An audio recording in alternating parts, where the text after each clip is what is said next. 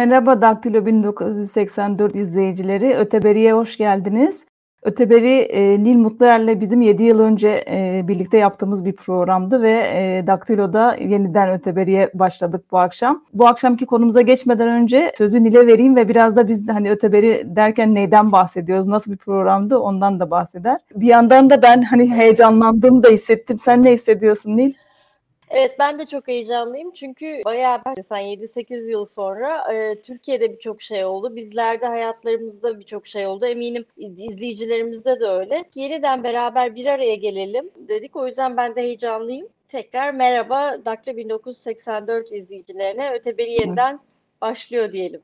İlk programımızda aslında hafıza, yüzleşme, mekan, toplumsal bellek böyle bu kavramlar üzerinden biraz da tabii güncel bir konu e, biraz geçtiğimiz haftalarda Ahmet Güneştekin'in Diyarbakır Keçi Burcu'ndaki sergisi üzerinden çok konuşuldu. Hafıza konuşuldu, toplumsal bellek konuşuldu ama hani bu meselenin aslında en çok yüzleşmeyle ilgisi var. Türkiye çok yüzleşme meselesinde iyi olan e, bir ülke değil ne yazık ki. Yani hani bu her kesim için söylenebilir kimse ondan sonra. O yüzden hani bu programımızda toplumsal hafızayı bellek mekanları üzerinden yine yüzleşme ile birlikte İstanbul, Berlin, Erivan çok farklı coğrafyalardan örneklerle konuşmak istiyoruz. Yani burada sözü sana bırakayım Nil. İstersen şöyle bir e, kavramsal çerçeveyle başlayalım. Yani niye bu kadar önemli hafıza meselesi ve niye bu kadar farklılaşıyor herkesin zihninde?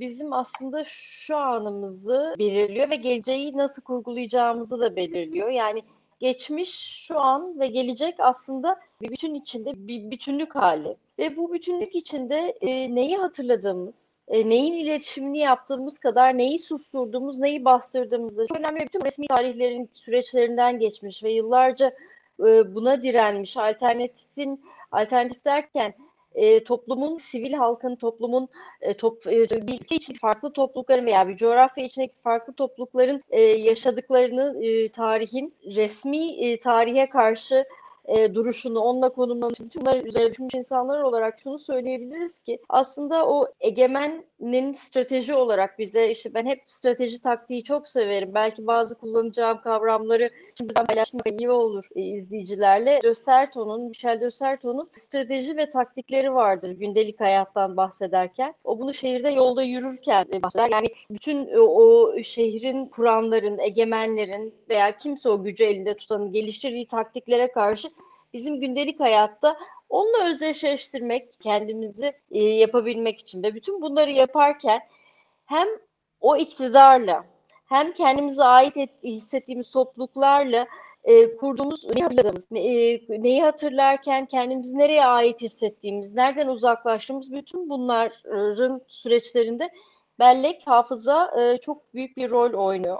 E, artık bütün bunun içinde kendi duygularımız var, çıkarlarımız var ve tecrübelerimiz var. O anlamda da hani böyle bir kavramsal çerçeveyle e, girmiş olayım ve e, devam edelim. Devam edelim derken de bu toplumsal bellek aslında 2-3 tip e, inşa ediliyor. Söylemin dışında gelişen bellekler var. Bütün bunlarla ilgili sen ne söylersin? Bir kere zaten aslında hani bir resmi bellek var resmi tarih ve diğer bütün o unsurlarla inşa edilen ve Türkiye bunu de deneyimlemiş bir ülke. Yani işte savaşlardan tut ya da geçmişteki bütün olayların hepsinin bir resmi belleği var. Bir de toplumların indinde bir belleği var. Bu kimlikler noktasında aynen böyle. Mesela işte bütün e, Cumhuriyet'in başlangıcından itibaren bütün kimliklerin hepsinin yok sayılıp tek kimliklere bu hem inanç olarak olabilir hem de diğer etnik kimlikler bağlamında hani bunların hepsi böyle resmi bir söylemle oluşturuluyor ve resmi bellek bunu inşa ederken aslında sadece tarih üzerinden etmiyor. Yani edebi, edebi metinlerinden gündelik hayata, yer isimlerinden, mekan isimlerinden dile kadar bütün hani hepsini kuşatacak şekilde inşa ediyor. Ama toplumsal bellek de aslında yine yine bu mecralardan tam da senin dediğin gibi yani işte kendi taktiklerini oluşturarak bazen edebiyatta bazen sözlü tarihle en çok da mesela hani resmi tarihin ya da resmi dilin kabul edilmediği yerde sözlü tarih giriyor e, devreye ve böylece orada da bir inşa oluyor ama tabii burada mesela bireyselin bireysel bellek de daha farklı gelişebiliyor. E, ben mesela kendi açımdan baktığımda iki ayrı resmi bellek var. Hem inançla ilgili hem de etnik kimlikle ilgili. Ve ikisi de e, hani başından itibaren seni yok sayan Ama sen bir yandan da varsın. Mesela şeyi hatırlıyorum çocukken e, ki ben hani Türkçe bilip de okula başlayan birisiydim ki hiç bilmeyenler için düşünürsek. Yani tek kelime Türkçe bilmiyor. Çocuk okula gidiyor ve bambaşka bir dil. Yani ondan sonra orada mesela evde ayrı bir insan oluyorsun, okulda başka bir insan oluyorsun. Bu çok yani daha çocuk için mesela çok erken bir yaşta bu yarılma hissediliyor. Başörtü meselesinde de ben aynı şeyi hissediyorum. Mesela hani sürekli böyle yine yok sayılan şimdilerde bambaşka bir yere gelse bile ama bak uzunca yıllar yok sayılan bir e, birisi oluyorsun ve sen bir yandan da ben de varım diyorum. Ben benim bir belleğim var, benim bir arka planım var. Hani bunların içinde kendini var etmeye çalışıyorsun. Taktik meselesi e, bana da hani gerçekten gerçekten güzel hani çok e, gündel, gündelik hayatın içinde de anlamak açısından çok güzel bir kavram oluyor yani geliyor. Çünkü gerçekten de bununla başa çıkma taktikleri var. Yani hem toplumların var hem bireylerin var ve bir yandan da aslında bununla başa çıkıyoruz ama Mesela yine bellek oluştururken yani bu resmi belleği oluştururken mekandan bahsettim ya mesela zorunlu göçler ondan sonra e, bütün her şey mekanların isimlerinin köylerin isimlerinin değiştirilmesi dilin kabul edilmemesi bunların hepsi aslında o e, söylemi yeniden oluşturma yani orada bir hafızayı oluşturma e, yolu. E, ve o yüzden de ben hani mesela hafızayı e, bu sergiyi de hatırlarsak aslında hafıza kavramını e, yüzleşmeyi konuşmadan, geçmişle yüzleşmeyle ilgili konuşmadan sadece hafızayı konuşmak bana çok eksik geliyor. Yani o yüzden hani eski veya acı veya tatlı aslında hafızayla barışmanın yolu bir bir yandan yüzleşmeden geçiyor. Ama bu yüzleşmeyi ben şöyle gö- görmüyorum. Yani unut e, bizde hani hep unutup gidilsin, helalleşilsin ya da geçmişe dönüp konuşmayalım. Mesela çözüm sürecinden hatırlarsak hep yaraya tuz basmayalım diye bir kavram vardı. Yani geçmişi konuşmamak bu. Halbuki aslında geçmişi konuşmaya ihtiyaç var. Yani ben o yüzden konuşmaya başlamanın iyileşmenin başlangıcı olduğunu düşünüyorum. Ama tabii bu en önemlisi bir de bu e, belleğin mekan boyutu çok önemli. E, yani hafızayı çok şekillendiren bir şey mekan. O yüzden de hani e, burada hani sözü sana vermek istiyorum mekan ve hafıza ilişkisi. Çünkü sen zaten aslında hep bunu çalıştın. Tarla başında da bunu çalıştın. Onun dışında da hafıza ve mekan üzerinde çalıştığını biliyorum. Sen neler söylersin hafıza o, ve mekan deyince? Evet çok e, konu konuyu açıyor. O on, ona gelmeden önce ben de bir iki şey söylemek istiyorum. Yüzleşme noktasında biz bir şeyleri aslında halının altına süpürdüğümüzde yani yüzleşip yüzleşmeden kastığımız e, her Türkiye'de bir eleştiri e, kültürüne yani eleştirilme çok yok. Kendimizi zedelenmiş veya yaralanmış hissediyoruz bir eleştiri geldiğinde. Oysa eleştiri bizi hele yapıcı eleştiriler bizi ilerleten şeyler. Bu toplumsal alanda da yüzleşmedi. O karşılaşmada tarafların geldiği ve yaptığı hatalar varsa o hataları özür dilemek ve onu olacak sonraki adımı geliştirmek için çok önemli. Çünkü bu yapılmadığı noktada e, bellek teorilerinde de çok sıkça konuşulan e, bir melankolik bir alana e, tut, girilebiliyor. Yani yas tutulmuyor. Çünkü yasa niye ihtiyacımız vardır? Acımız vardır, yasımızı tutarız ve artık o yasımızı zaman içinde yani hafızamızda bir yere bırakırız ve hayata yine kay beraber devam edebiliriz. Ama melankolik bir alanda kaldığımızda sürekli o, o acıyı yeniden yaşıyoruz. Sen mesela Kürt meselesi dedin, bu çok doğru. Ee, bu, bu var. Mesela Aleviler üzerine yaptığım benim çalışmada da aynı şeyi sö- söyleyebilirim. Ve bu kimlik siyasetine e, grupları sıkıştırdığı için e, sadece egemenin değil, alternatif üretilen e, strateji de çatışma üzerine gidiyor. E, o anlamda da e, birbirini duymayan, sürekli çatışan, slogan atan e, hallere, şeye de dönüyoruz, bir alana dönüyoruz ki bu da hani ilerlemek için iyi değil. O birincisi kişisel bir örnek verdin. Ben de dayanamayacağım. O çok önemliydi. Mesela ben dört dil konuşulan bir aileden geliyorum. E, Rumca, Arapça, e, Türkçe, İngilizce. Ve fakat modernleşme e, projesinin fakirleşmesi sonucu olarak ben sadece Türkçe ve İngilizce biliyorum. Yani bu bu aslında çok acıklı bir şey çünkü coğrafyadan öğrenilebilecek dört dilin ikisi kayıp. E, büyüklerim ailede konuşabilirken. E, inançla ilgili yurt dışındaki ailemin mesela Amerika'daki yaşayanlar Yahudi ama Türkiye'de onlar asla bunu söylemek bile gayet sıkıntılı alınıyor. O anlamda aslında hepimizin kayıpları, yasları var. Ama bugünkü siyaset ortamında bu yaslarımız veya acılarında bir hiyerarşisi ister istemez oluyor. Çünkü daha e, sıcak yaşananlar var, hala devam edenler var. Mekana e, mekan e, mesela tarla başını e, ele alalım. Onu de, ona değindin. e, tarla başına zorunlu göç gelen e, kadın ve erkekler üzerine bir çalışma yapmıştım. 2010 senesinde bitmişti çalışmam. 2006 ile 2010 arasında bir saha çalışmasıydı ve onda e, o tarla başında gördüğümüz soylulaştırma öncesi yapılan son çalışmalardan biriydi. Yani henüz soylulaştırma yoktu. Ve adı üzerine soylulaştırma dediğimiz şey e, o dönüşümün, mekansal e, dönüşümün e, aktörleriyle yani o soylunun gelip o, o mahallelinin e, dışlanarak çıka, çıkması, at, atılması üzerine gerçekleştirilen bir proje de gerekebilir. Yani bir mekan eskiyebilir, yenilemeksi gerekebilir bir birçok şey. Fakat bunu aktörleriyle, yani mahallenin aktörleriyle, sakinlerle beraber yapmakla o sakini sermayenin bölgeye girip o yaşayanları e, dışlayarak gayet sınıfsal bir şekilde etnik, bu etnik inanç vesaire boyutlarıyla beraber dışlayarak e, dönüştürmesi e, tabii ki bunun kendisi de ayrı, ayrımcı ve benim çalıştığım insanlar hem sonuçta gelmiş yani köy yakılmalarla gelmiş ve soylulaştırma ile beraber ikinci kere mekanlarından uzaklaşacak insanlardı ve bu anlamda iki kere o, o kaybı hisseden yani bir yanda tarla memleketi özleyen çünkü memleketten seçimiyle gelemem, gelememiş olmak bir ve yıkılan köylerden gelmiş olduğu için dönecek bir memleket yok. O sürekli o yasa yani adının canlı tutulması, yasın yaşanamaması e, ve, ve o melankolik alanda tutarken şu anda var olduğunuz ve şehrin içinde e, Tarlabaşı çok e, merkezinde olan bir mahalle. E, oradan da kopartılınca kaynaklarından da uzaklaşılarak yeniden bir e, ötekileştirme kayba uğruyorlar. O anlamda o kayıp hem geçmişle hem bugünle yaşıyorlar ve geçmişten gelen tecrübe yarına umut e, bir yanıyla vermiyor. E, bu, bu çok önemli. İki, mekan kim nasıl e, müdahale edecek?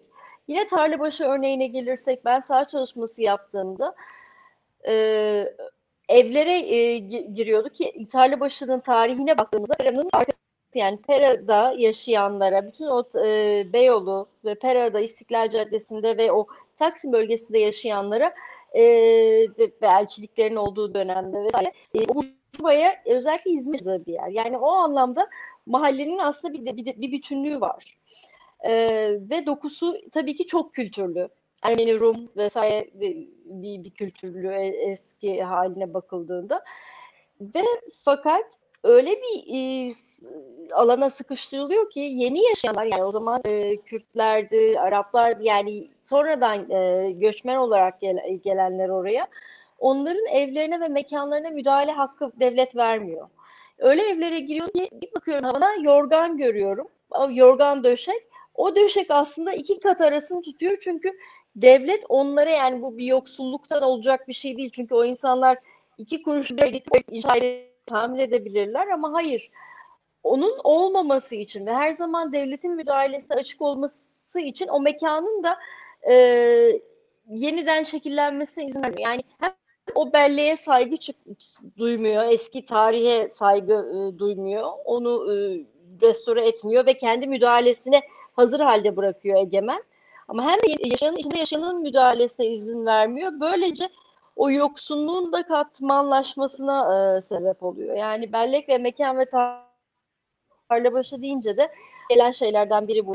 Bir diğer yanda hepimizin bildiği gibi tarlabaşı deyince ilk aklımıza gelen e, tarlabaşı yokuştur. Hem o aşağıya gidilmez, oradaki aşağının hani iki anlamı vardır. Bir aşağı görmek aslında bilinç dışında da bence bir lapsus var. Yokuş olmasıyla beraber coğrafi özellik olarak ama onun dışında da bir ötekileştirme. Orası tehlikeli, girilmez, güvensiz, tehlikesiz anlamında. E, bu da tabii e, orada göçmenleri fazlasıyla etkiliyordu. Tabii şu anda bir de Suriyeliler girdi ve soylaştırma da bitti. Hala bir şekilde çoluğuna devam ediyor. Evet, e, peki sen de e, Sur, e, Toledo ayrımı, hafıza, bütün bu e, yani bunlarla ilgili ne söylersin?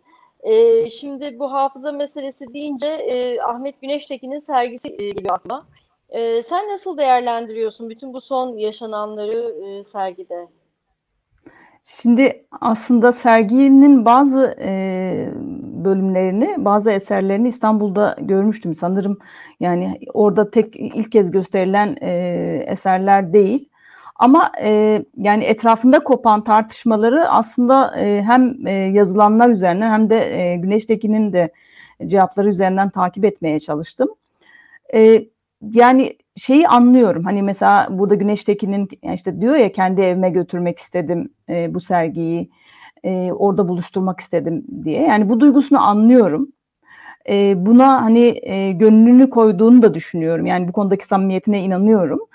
E, hele de şimdi bir yandan sergiye saldırı olduğu bir yandan işte Süleyman Soylu hedef gösterdi. Bazı gaz, gazetelerde köşe yazarları işte e, terörle ilişkilendirmeye çalıştı. Yani hani böyle tartışma rayından koptuğu için hani biraz böyle m, sert eleştirmek e, gelmiyor içimden bir yandan ama e, ben sergiyle ilgili beni rahatsız eden şey şu.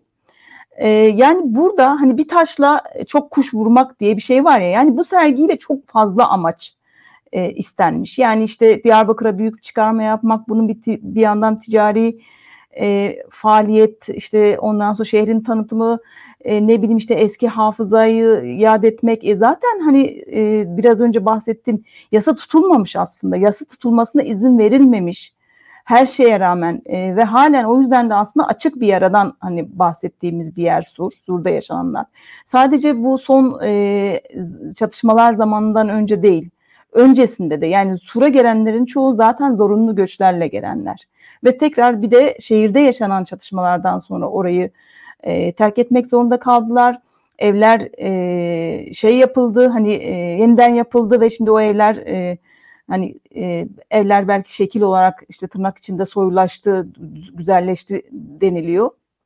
Ama aslında asıl şu an sur yok. Yani hani Toledo dedin e, Sur Toledo gibi olacak dediğinde de mesela aslında o Sur'u anlamamakta. Bence Sur zaten öyleydi. Yani Toledo den, denilen örnek e, tarihi hani insanlarıyla birlikte halen e, gündelik hayatın tarihi içinde, tarihi sokaklarda, dar sokaklarda aktığı bir şehir e, Toledo. E, Sur zaten öyleydi. Yani biraz daha köhne olabilirdi. Biraz daha tabii ki yaşam şartları bu kadar hani e, şey değildi. Ama nihayetinde gündelik hayat tarihin içinde akıyordu.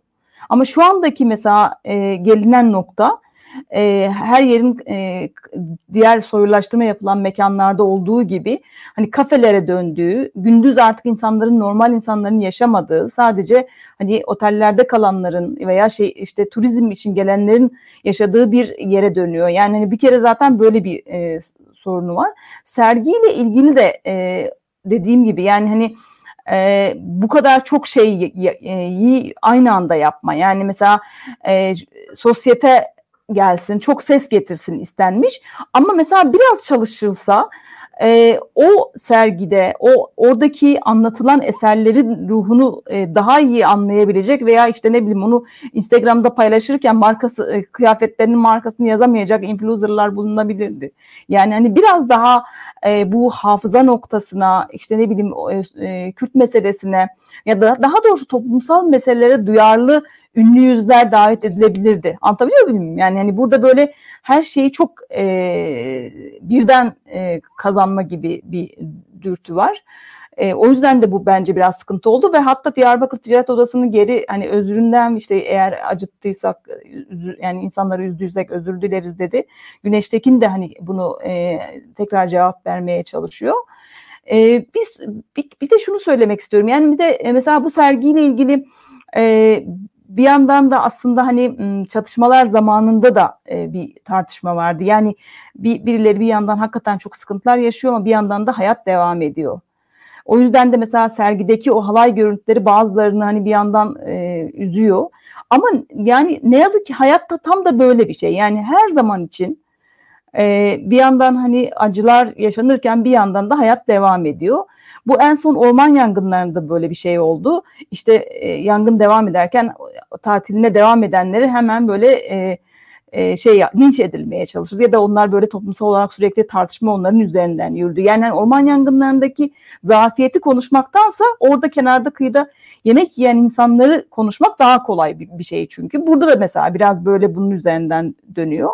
Ben o yüzden kimsenin hani kimseye samimiyet testine tutması gerektiğini düşünmüyorum. Herkesin hafıza ile karşılaşma, kendi yasını tutma süreçleri de farklı olabilir. Yani hani bu da mesela o yüzden hani kimseyi duyarsızlıkla suçlamıyorum ama bu sergi özelinde yani bu kadar sadece ses çıkarma, çok sos- sosyetik alanda bilinme e, gibi bir e, şeyin hani çok kazanma tırnak içinde söylüyorum duygusundan ya da çok bilinme, çok ses getirme gibi bir e, artıları e, bu e, oradaki e, şeyin hani me, hafızanın ve asıl acı hafızanın halen e, devam ettiğini hissetme noktasında daha iyi düşünülebilirdi diye e, düşünüyorum düşünüyorum.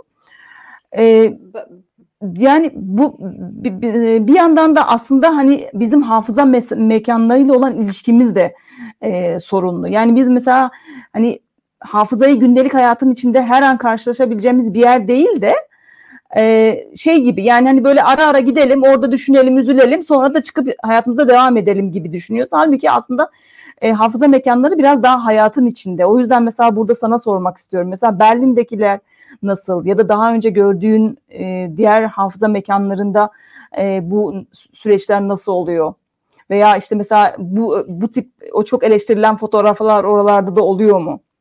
Emine ona geçeceğim. Ondan önce ben de Ahmet Beşik'in e, sergisiyle ilgili senin söylediklerin bana bir ufuk açtı ve onunla ilgili bir şey söylemek istiyorum. Ee, o da şu e, e, şeyin kendisi bence yani açılışın kendisi bir performansa dönüştü aslında. Gayet de tam da modern sanat anlamında ve çok sınıfsal bir şu anda neoliberal sistemle ilgili de bir eklemlenmesi vardı. Yani aslında sanatın, çağdaş sanatın e, veya da bunu, bunu anlatmanın e, bir hali de vardı. Bu anlamda ben yas ve acıdan öte e, oraya eklemlenme derdi olduğunu hissediyorum. Bu, e, onu da ayrıca yani belki bir kere sanat üzerine konuşursak yani bir ben sanatçı değilim ama sanat tüketicisiyim. Senin de biliyorum hani e, danışmanı olduğumuz projeler var. E, ama bir tüketici olarak da e, onunla konuşmada e, bütün bu e, hafıza, bellek e, ve kendi ifadeyle e, örtüştüğünü düşünüyorum.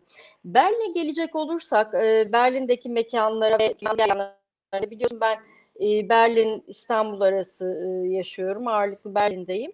E, ve orada e, da e, soykırım anıtından e, bahsetmek istiyorum. E, bir soykırım anıtı yapıldı. 2003 yılında yapılmaya başlandı. Çünkü e, bu yüzleşmenin bir parçası olarak biliyorsunuz soykırımdaki yüzleşmenin 2. Dünya Savaşı'ndaki dan sonra e, bu süreçte çok geç başladı söylendi Amerika e, Almanya'nın ve e, özellikle e, şeyden sonra duvarın yıkılmasından sonra e, e, bu, konuda hızlı adımlar e, atılmaya başlandı.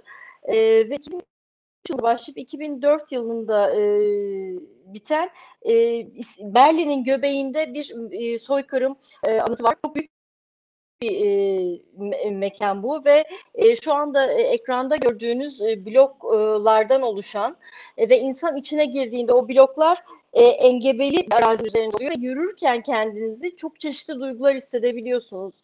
Sıkışmış hissediyorsunuz bazen. Labirent gibi çıkışı yok. Çeşitli boyutlarda yani dışarıdan baktığınızda bir mezarlık hissi veriyor ama diğer yandan da bütün o soykırım sürecinde yaşanan sıkışmışlığı da e, aktarıyor. E, ve, ve tabii e, bu ama bunlar benim hissettiklerimdi. Fakat e, biraz önce e, konuştuğumuz gibi bu da e, zannedersem e, biz biz bunu e, Sanat Atak e, grubunun web sitesinden e, almıştık. E, ve e, yani çok yerinde de bu paylaşılıyor. Bu anıtı turistik alanı açtığımız, aynı sura açtığımız gibi e, biz orada soykırımı anmak için yapılan bir anıta ziyaret edildiğinde e, maalesef o yas yerine orada bir anı fotoğrafı geliştirmek ve bunu bir hayatın içinden neşeyle yapmanın kendisi e, öne e, önce önce maalesef. E, bunun üzerine alternatif sanatçılar yani bu duruma eleştirel sanatçılar soykırım fotoğraflarıyla yani soykırımın acı gerçeğini yüzleşmesi için aslında o anıttaki e, fotoğraf çeken turistlerle soykırım fotoğraflarını beraber kolaj ederek böyle bir sergi e, yaptılar ve bu bayağı e, dünyada hani e, ya, e, şöyle söyleyeyim yeni akım bir e, alternatif sanat işlerinden en önemlilerinden bir tanesi en önemli mekanlarından biri çünkü soykırım e, yüzleşme yerlerinde e, üstte bir yerde ve hakikaten insanlık tarihi açısından baktığımızda da e, çok sistematik olarak yapılmış bir vahşet e, planlanarak. E, ama diğer yandan e, mekanın e, hazırlanması için yani sürekli hatırlanması için gündelik hayatın içinde, gündelik hayat önemli e, yapılan e, bakır e, taşlar var. E, şöyle üç tane, e, onu da gösterebilirsek eğer. Onlar da kaldırımların e, üstünde yapılan bakır plakalar. E, ve e, bu e, plakalar, bu bakır plakalar e, şehrin sokaklarında her an yürürken e, üzerine gö görüyoruz ve üzerlerinde orada yaşayan yani soykırım öncesi orada yaşayan Yahudilerin e, isimleri e, ne zaman e, yaşadıkları doğum tarihleri ve e, nereye alınıp nereye götürüldükleri hangi kampa götürüldükleri e, yazıyor. Şimdi bir yandan e, biliyoruz bu yani e, çok gündelik hayatın içinde e, bu da eleştiri, eleştirilmiş yani işte kaldırım taşına basabilirsiniz diye ama diğer yandan da gündelik hayatın içinde onu fark ettiğiniz anda aslında tam da senin biraz önce söylediğin gibi Emine hani gündelik hayat devam ediyor. Evet fark etmediğiniz zaman basabilirsiniz doğru ama fark ettiğiniz anda siz tam da o hayatın o anın telaşından çıkartıp geriye o geride yaşanan acıyı hatırlatan ve o sırada üzerinden ayağınızı çektiğiniz bir e, hisle de e, yani gündelik içinde olanın bir anda aslında hissedip onu kut, kutsal yani kutsal derken bir emanet gibi hissedip ona basmamak, özen göstermek. En azından bende yarattı ve bildiğim çevremde gösterdiğim birçok insanda da yarattığı his zaten çeşitli anmalarda üzerlerine çiçekler bırakılıyor. Bazen mahalleliler bırakılıyor. Yani o taşın üstünde bir an çiçeği de görebiliyorsunuz. Tabii bu toplumun da o bilinci hissedip hissetmemesiyle ilgili.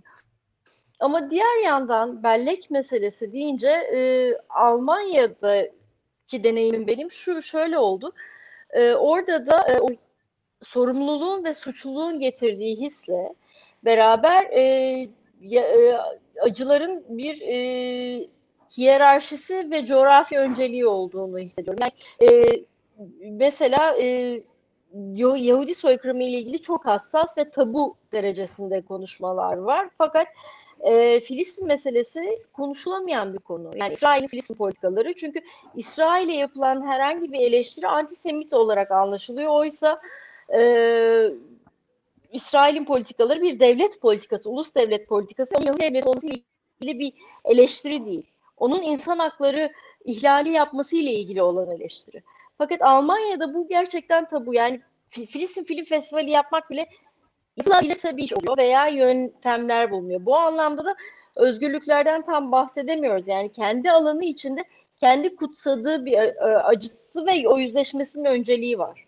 E, ve e, hatta en son bir e, grup akademisyen ve entelektüel e, BDS e, diye bir bir e, alternatif olarak e, yapılan bir e, eylem var Filistin meselesiyle evet, evet. E, boykot, yatırımları çekme ve yaptırım yani boykot, e, divestment and sanctions, yatırım yaptırım pardon yapmak üzerine e, İsrail'e.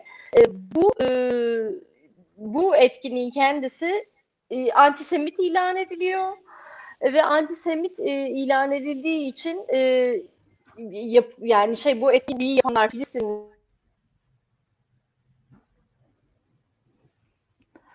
Aynı e, BDS hareketi Türkiye'de de var.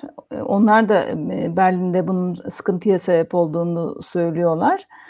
E, bu yani aslında hafıza veya işte bellek belleğin e, yine aynen o ülkedeki resmi e, bellekle birlikte yürümesi örneği e, bana şeyi de hatırlattı. Mesela Belfast'ta barış duvarları var. Eskiden e, iki mahalleyi birbirinden ayırmak için, çatışmaları önlemek için e, kurulmuş. E, ismi barış olsa bile aslında çatışma mekanı olan duvarlar var. E, biz o duvarlarda da mesela e, yine e, Cumhuriyetçiler yani, yani İrlanda'yı e, tutan tarafların, İRA taraflarının Filistin'e destek e, verdiğini O yüzden de e, şeyden bahsediyorum. Belfast'taki duvarlardan bahsediyorum. Tam da senin söylediğin gibi Nil. Yani hani resmi bellekle birlikte yürüyor bu e, hafıza konusu da. E, şeydeki Belfast'taki barış duvarlarında mesela e, İra tarafını tutanlar Filistin'le dayanışma e, grafitileri çiziyor. E, de, şeylerse birlikçiler daha İngiltere taraftarları olanlar ise İsrail'le day- dayanışıyor. Yani hani e, tam e, tersi bir tam. durum söz konusu. Duvarlar da aynı evet. şekilde. Evet.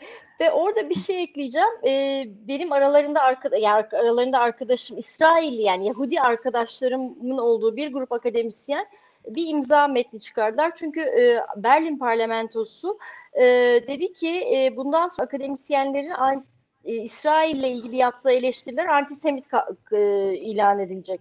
Bu şu anda Türkiye'de bizim akademide yaşadığımız sıkıntılardan farklı bir sıkıntı değil. Düşünce özgürlüğü üzerine ve bu, bunun üzerine aralarında dediğim gibi Yahudi ve İsrailli, İsrail vatandaşı olan akademisyenlerin de olduğu e, bir metin çıkartıldı. Yani antisemit olmak başka bir şey, İsrail politikalarını eleştirmek başka bir şey ve akademik özgürlükleri engelliyorsunuz diye. Bunun üzerine e, bu arkadaşlarımızın bir kısmı görevden alınanlar oldu, e, iş sözleşmeleri iptaller oldu ve konferansları iptal edilenler oldu. Ve benim bunu Almanlara anlatmam yani şu sizin beğenmediğiniz Türkiye'de bizim yaşadıklarımız böyle başladı ve bu noktaya geldiğim dediğimde klasik cevap. Bizi Erdoğan'ın Türkiye'siyle kıyaslamayın. oysa biz bunu yaşamış yani sadece e, Erdoğan dönemiyle başlayan bir şeyden bahsetmiyoruz. Yüzyıldır bunu yaşayan biri olarak e, bir coğrafyada hakikat üzerine mücadele verenler olarak e, coğrafyalar arasındaki benzerlik ve farklılıkları da çok rahat görebiliyoruz.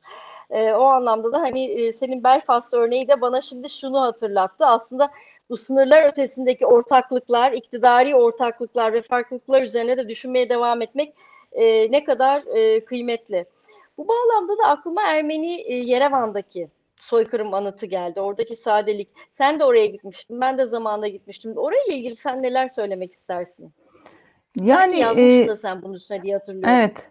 Evet evet ee, aslında hani bu bütün o hafıza mekanları ile ilgili benim hani gözlemim başta da söylediğim gibi hayatın çok içinde olması ama e, Erivan'dakinin gerçekten hani sadeliği ve hani bu kadar böyle savaşla ilgili veya işte o acı e, coğraf acılarla ilgili ne bileyim işte cesetlerle ilgili falan yani çok fazla böyle tırnak içinde vahşet görüntüsü yok aslında. Yani o kaybı e, Ermenilerin e, yaşadıklarını tam da aslında e, tarihsel sürece yayarak yani hani işte vakti zamanda şu, şu kadar ve şu e, şu alanlarda Ermeniler vardı ve şimdi geldiğimiz noktada hem mekan olarak hem işte kiliseleri hem e, hayatın gündelik hayatının içinde hiçbirisinin olmadığı ile ilgili hani o işte e, yıkılmış e, kiliseler başka bir yapıya taş ol, e, şey duvar olmuş e, kiliseler hatta düğün salonuna dön, e, dönmüş. Yani bu şekilde bir süreç içinde anlatıyor ve o yüzden de hani çok gerçekten hani etkileyici. O yüzden de aslında böyle olması e, insanın o duyguyla o geçmişle daha kendini hani e, şey hissetmesini yani hani yakın orada düşünmesini de sağlıyor. Mesela yine e, Saraybosna'da bir tünel var. E, işte e, çatışma yıllarında Saraybosna'nın can damarı olan bir tünel bu ve e, oradan hani e, şeyler hem yiyecek hem e, silah çok hani böyle gidip gelmiş ve bu yüzden de hayatta kaldıklarını söylüyorlar. O tünel de mesela bugün bir hafıza mekanı ve hatta halen aynı ailenin evinin içinde hani böyle yer altında oradan açılıyor.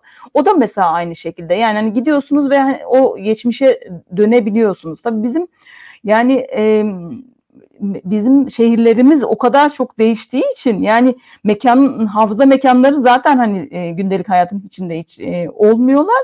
E, bir de e, şehirler çok değişiyor. Yani hani geçtik e, geçmişi. Bugün bile mesela şehri tanıyamıyoruz. Yani bir gittiğimiz yeri bir daha bulamıyoruz. E, ondan sonra bir yandan da hani e, zaman da çabuk aktı.